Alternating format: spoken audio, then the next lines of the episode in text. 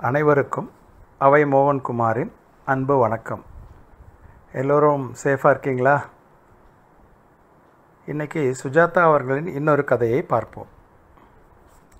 கதையின் பெயர் ராகவேணியம் இரநூத்தி எழுபத்தி ஏழு. ஒரு சனிக்கிழமை நான் சுத்தமாக குளித்துவிட்டு தலை சீவ தொடங்கியபோது நான் ஒரு எம்எஸ்சி டாக்டரேட்டுக்காக சாலிட் ஸ்டேட் ஃபிசிக்ஸில் ஆராய்ச்சி செய்யும் மாணவன். சாலிட் ஸ்டேட் ஃபிசிக்ஸ் என்பது ஏதோ ஒரு சாப்பிடும் பண்டம் என்று நினைப்பவர்கள் கதையை விட்டு விலகுங்கள். மற்றவர்கள் பயப்பட வேண்டாம். இந்த மாதிரி வார்த்தைகளை வைத்து பயங்காட்டப் போகிறேன் என்று அந்த வார்த்தைகள் இல்லாமலேயே. ஆ என்ன சொல்லி கொண்டிருந்தேன்? தலை சீவிக் கொண்டிருந்தேன். ஆ சீவிக்கொண்டிருந்த கொண்டிருந்தபோது வாசற்கதவு தட்டப்பட திறந்தால் மாலதி. இந்த மாலதி எல்லா மாலதியையும் போல ஒரு மாலதி இல்லை. உச்சந்தலை வகிடிலிருந்து கால் நகங்களின் கியூடெக்ஸ் வரை அழகாக இருக்கும் என் ஸ்பெஷல் மாலதி ஆர் மாலதி. இவளிடம் இருந்த ஒரே ஒரு குறை இவள் இனிஷியல் அதற்குரிய தந்தையான ராகவானந்தம். அவரை பற்றிய மேல் விவரங்கள் இங்கிருந்து பதினெட்டு வார்த்தைகளில் வெளியாகும். மாலதி என் சக மாணவி. கடல் காற்றில் யூனிவர்சிட்டியின் வேப்பமர நிழலில் நாங்கள் மணிக்கணக்காக டெப்ளீஷன் லேயர் பற்றியும் அவலான்ச் எஃபெக்ட் பற்றியும் பேசியிருக்கிறோம். மாலதியை பார்த்து என்ன? என்றேன். உடனே என்னுடன் வா. அப்பா கூப்பிடுகிறார் உன்னை. ரொம்ப சீரியஸ்.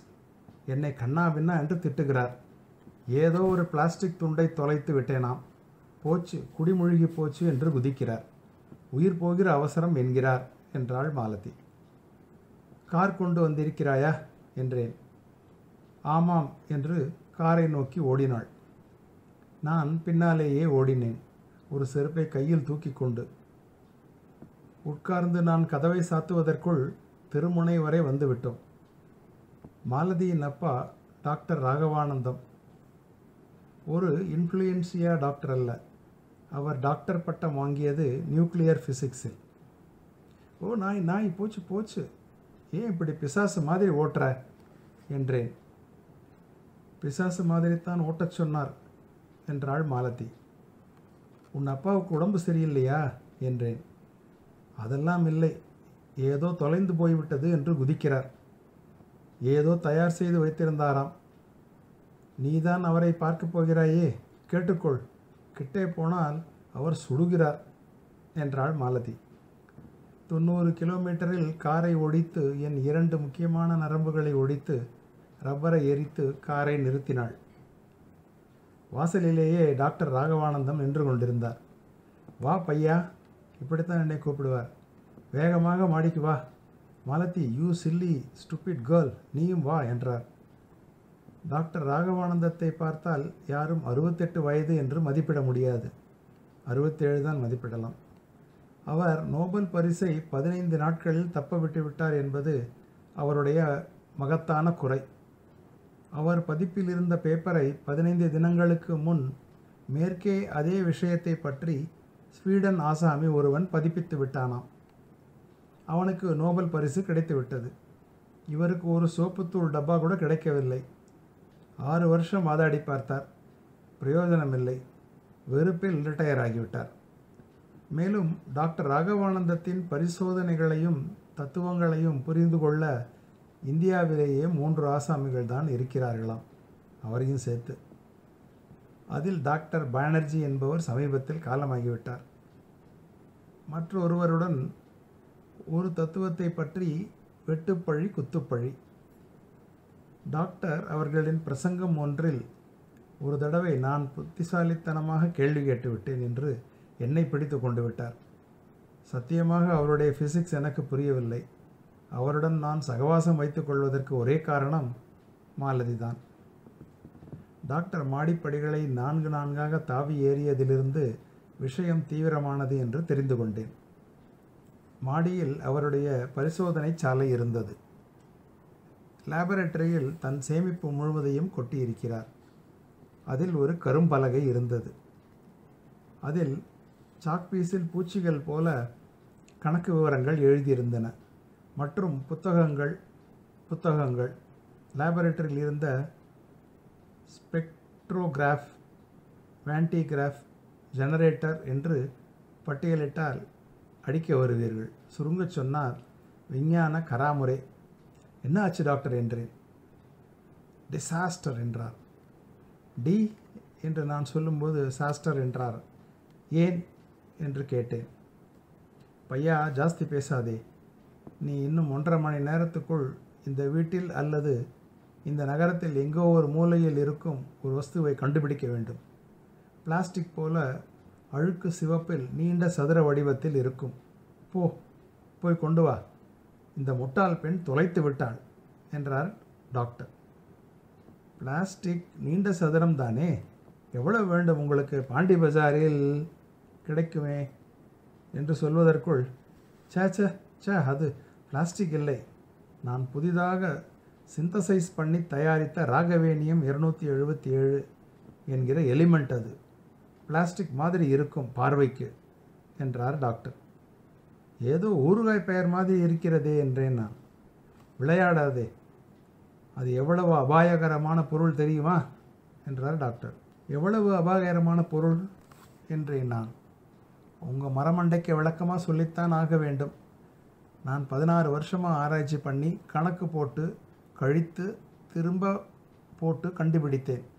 ஒரு சூப்பர் ரேடியோ ஆக்டிவ் எலிமெண்ட். இதுவரை என் மனசிலேயே இருந்தது. யுரேனியம் புளூட்டோனியம் எல்லாவற்றிற்கும் தாத்தாவாக ஓர் எலிமெண்ட் இருக்கிறது என்று எட்டு வருஷத்துக்கு முன்னால் ஒரு வியாசத்தில் எழுதியிருந்தேன்.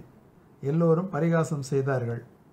முனைந்து ஆராய்ச்சி பண்ணி இன்று காலையில் தான் அதை உண்டாக்கினேன். ஓ சந்தோஷம் டாக்டர் என்றேன் நான். அதில் ஒரு தகராறு. நான் எதிர்பார்த்தது தான் இந்த ராகவேணியம் இருநூற்றி எழுபத்தி ஏழுக்கு என் கணக்குப்படி ஆயுள் ஆறு மணி நேரம். அந்த ஆறு மணி நேரத்துக்கு பிறகு அது கிரிட்டிக்கல் ஆகிவிடுகிறது. கிரிட்டிக்கல்னா என்ன ஆகும் என்றேன் நான். வெடிக்கும் என்றார் டாக்டர் கொஞ்சம் ஒதுங்கி கொண்டால் போகிறது என்றேன் நான். பெருசாக வெடிக்கும் என்றார் மறுபடியும் டாக்டர் எவ்வளவு பெருசாக? ராகவானந்தம் டாக்டரின் நெற்றி வியர்வையை துடைத்து கொண்டார். யூ சி அது வெடித்தால் இந்த வீடு போய்விடும். இந்த சென்னை நகரம் போய்விடும் இந்த மாநிலம் போய்விடும் இந்த தேசம் என் கணக்கில் தப்பவில்லை என்றால் உலகமே என்றார் டாக்டர். டாக்டர் எங்கே அந்த ராகவேணியம்? என்றேன் நான். மாலதி தொலைத்து விட்டாள். எனக்கு ஜிலீர் என்கிறது டாக்டர். அதற்கு எவ்வளவு சக்தி என்றால் அதை ஏன் தயாரித்தீர்கள்? என்றேன் நான். இந்த கேள்வி கேட்பாய். நான் அதை தயாரித்த போது அது இந்த லேபரட்டரியை விட்டு வெளியே போகும் என்று கனவிலும் எண்ணவில்லை. பார்ப்பையா அதற்கு ஆறு மணி நேரம் கெடு. அதற்கு முன் அதை லிக்விட் நைட்ரஜனில் நினைத்தால்தான் அது புஷ் என்று காற்றாகிவிடும். ஆறு மணி நேரம் வரை அப்பராணி அதற்குள் மாடரேட்டரில் நனைத்து விட்டால் ஒன்றும் ஆகாது என்றார் டாக்டர் ஆறு மணி ஆகிவிட்டால்? ச மறுபடியும் சொல்ல வேண்டுமா? அமெரிக்கக்காரன் பிக்னியில் வெடித்தானே மெகா டன் ஹைட்ரஜன் பாம். அதை இதனுடன் ஒப்பிட்டால் அது ஒரு முணுமுணுப்பிற்கு சமானம் என்றார் டாக்டர். நான் மண்டி போட்டுக்கொண்டு மாலதி என் கண்ணே எங்கே வைத்தாய் அந்த துண்டை? சொல்லிவிடு என்றேன். எங்கே? என்று தெரிந்தால் சொல்ல மாட்டேன் நான் முட்டாள்? என்றாள் மாலதி. நீ தொலைத்துவிட்டு அவனை முட்டாள் என்கிறாயே என்று கத்தினார் டாக்டர். டாக்டர் சார் எத்தனை மணிக்கு நீங்கள் அதை உற்பத்தி செய்தீர்கள்? காலை எட்டரை மணி இருக்கும் என்றார் டாக்டர். இப்போது மணி ஒன்று. இன்னும் ஒன்றரை மணிக்குள் அதை கண்டுபிடித்தாக வேண்டும். உலுக்கு இந்த பெண்ணை என்றார் டாக்டர். அவள் சொன்னாள் இன்றைக்கு மார்னிங் ஷோ உண்டு என்று அந்த முட்டாள் ரேணுகா சொன்னாள். அவசர அவசரமாக அப்பாவிடம் சொல்லிவிட்டு போகலாம் என்று மாடிக்கு வந்தேன். மாடியில் அப்பா இல்லை என்றாள் மாலதி. கீழே தான் போயிருந்தேன் என்றார் டாக்டர். மேஜை மேல் பிளாஸ்டிக் போல ஏதோ அழகாக கண்ணை பறித்தது. ஏதாவது உபயோகமாக இருக்கும் என்று என் ஹேண்ட்பேக்கில் அதை போட்டுக்கொண்டு அப்பாவுக்கு ஃபோன் செய்து கொள்ளலாம் என்று கிளம்பிவிட்டேன் என்றாள் மாலதி. இரு இரு அதை எடுத்தாய். உன் கையில் போட்டுக்கொண்டாய். கவனமாக நான் ஞாபகப்படுத்திக்கொள் என்றேன் நான். இன்னும் ஒரு மணி இருபத்தி ஏழு நிமிஷம்தான் இருக்கிறது என்றார் டாக்டர் நேராக கா காரை எடுத்துக்கொண்டு தியேட்டருக்கு போனேன் என்றாள் மாலதி. பை எங்கே இருந்தது? என்றேன் நான். காரில் இருந்தது என் பக்கத்தில் என்றாள். காரில் தேடி பார்த்தாயா? எல்லா இடத்திலும் தேடியாகிவிட்டது. காணோம் என்றாள் மாலதி. காண வேண்டும் கட்டாயம். ஈஸி ஈஸி சினிமா தியேட்டருக்கு போனாய் அப்புறம்? என்றேன். போனேன்னா அங்கே சனிக்கிழமை ஷோ கிடையாது என்று தெரிந்ததும் ஏமாந்து போய் வெளியே வந்தேன். பை பை பை என்னாச்சு? என்றேன். பை கையில் தான் இருந்தது. என்றாள் மாலதி. திறந்தாயா? என்றேன். திறக்க அவசியம் ஏற்படவில்லை. அப்புறம் தேட்டருக்கு எதிரே இருந்த கெமிஸ்ட் ஷாப்புக்கு போய் ஒரு பாட்டில் ஷாம்பு வாங்கி கொண்டேன். அதனுடன் ஓமத்தங்காயை சேர்த்து தேய்த்து கொண்டால் தலைமயிர் சில்க் மாதிரி சாஃப்டாக இருக்கும் என்று ஃபெமினாவில் படித்தேன் என்றாள் மாலதி. ஊமத்தங்காய் தேய்க்கிறாளாம். இந்த உலகமே அழியப் போகிறது ஊமத்தங்காய் என்ற என்றார் டாக்டர். ஐசே மாலத்தி இந்த உபகதைகள் எல்லாம் கொஞ்சம் எடிட் பண்ணிட்டு பே பேசலாமே. எங்கே அந்த பிளாஸ்டிக் துண்டு? கெமிஸ்ட் ஷாப்பில் பணம் கொடுக்க பையை திறந்தாயா? ஒரு மணி இருபது நிமிஷம் என்றார் டாக்டர் திறக்கவில்லை பணம் என் உடம்பிலேயே வைத்திருந்தேன். ஒரு பத்து ரூபாய் நோட்டு என்றாள் மாலதி சரி புரிகிறது. அப்புறம் என்ன செய்தாய் என்றேன். வெளியே வந்து கெமிஸ்ட் ஷாப் பக்கத்தில் அப்பா அப்பா அப்பா ஞாபகம் வந்து விட்டது என்றாள் மாலதி.